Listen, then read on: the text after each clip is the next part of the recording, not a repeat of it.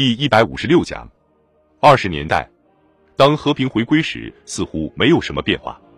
劳合、乔治在一九一八年十二月的大选中取得了压倒性的胜利，证明了战争年代的爱国主义和统一，也确保了战争与和平之间的平稳过渡。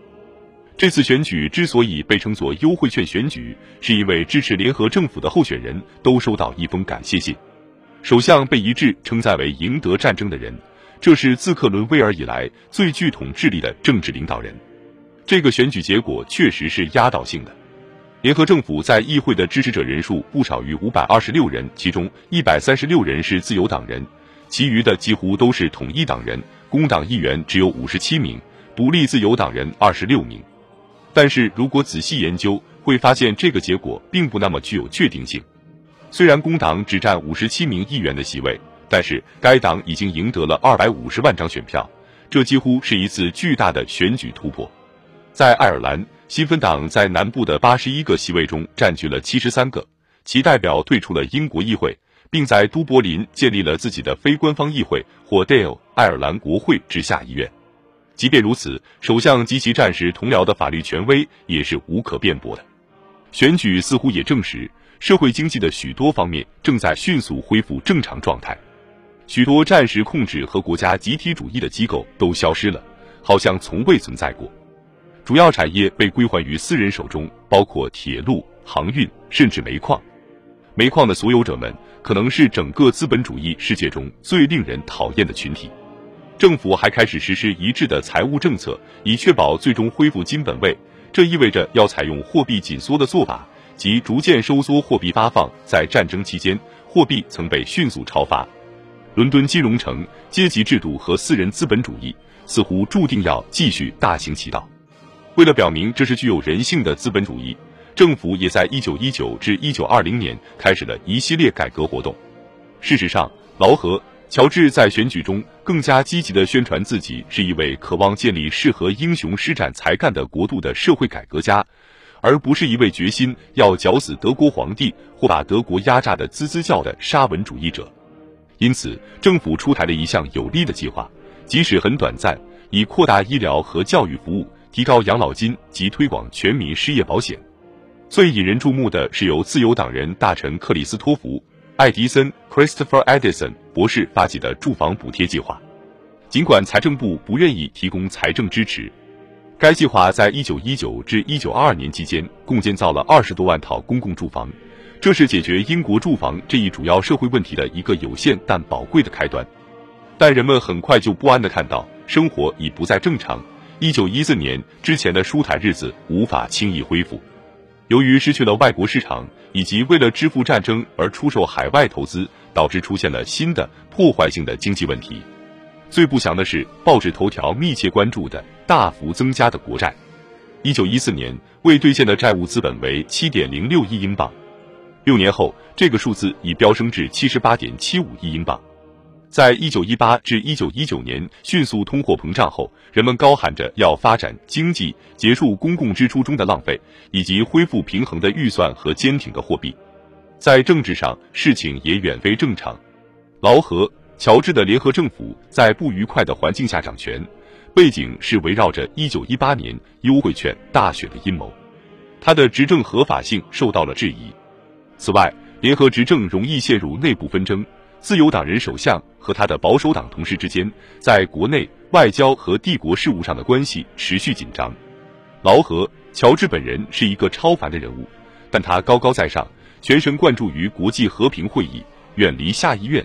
他也是一位没有党派的首相，在个人财务和性活动中十分随意，并不能赢得普遍的信任或爱戴。因此，停战期间的共识很快消失，取而代之的是新的矛盾。反对派的一系列挑战逐渐破坏了联合政府的执政基础，新的模式正在形成，这将塑造未来二十年英国历史的进程。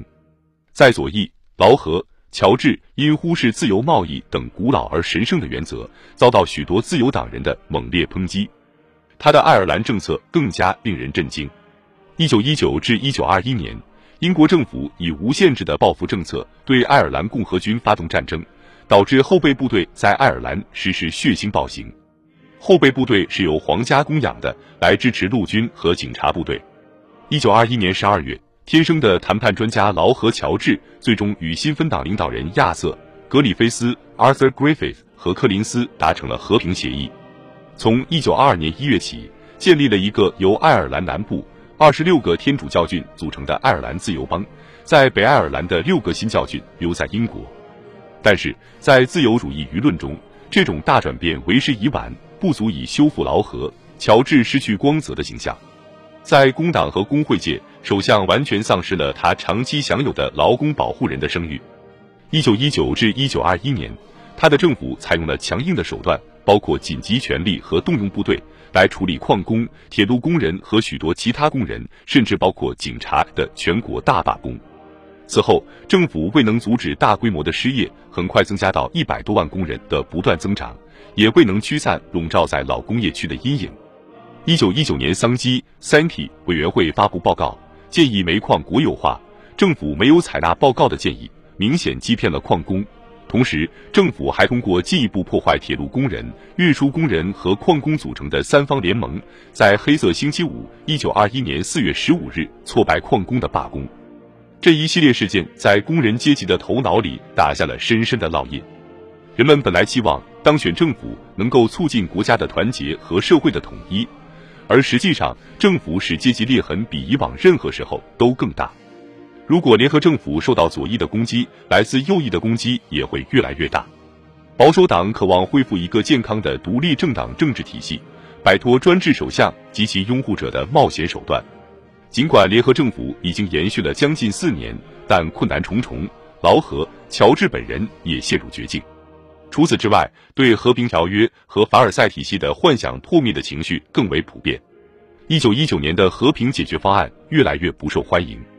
该方案涉及英国与其盟国之间在战争期间缔结的秘密条约，以及在经济赔偿和边境安排上施加给德国人的不公正的条款。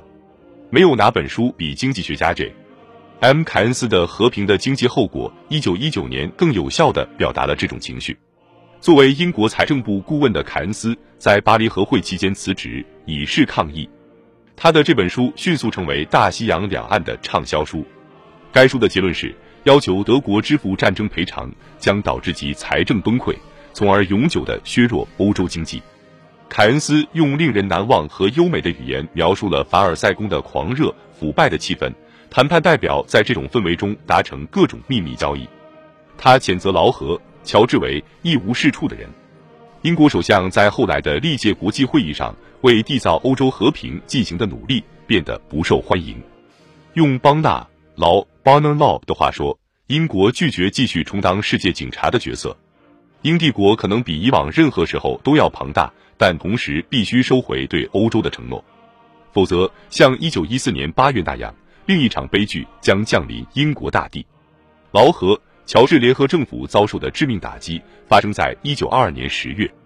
当时，为了保卫希腊在小亚细亚的地位以及那里的海峡，英国与土耳其之间差一点爆发战争。保守派以及英国的左派都反对这种经济主义的新战士，政府的右翼基础崩溃了。劳合乔治于一九二二年十月十九日下台，余生都与政治无缘。随后有两股反对劳合乔治政府的力量。分别由拉姆齐、麦克唐纳和斯坦利·鲍德温 （Stanley Baldwin） 为代表，两者都在导致1922年10月联合政府垮台的运动中起了重要作用。麦克唐纳倡导令人陶醉的乌托邦国际主义和勇敢的新世界理想主义，是壮大中的工党的完美代言人。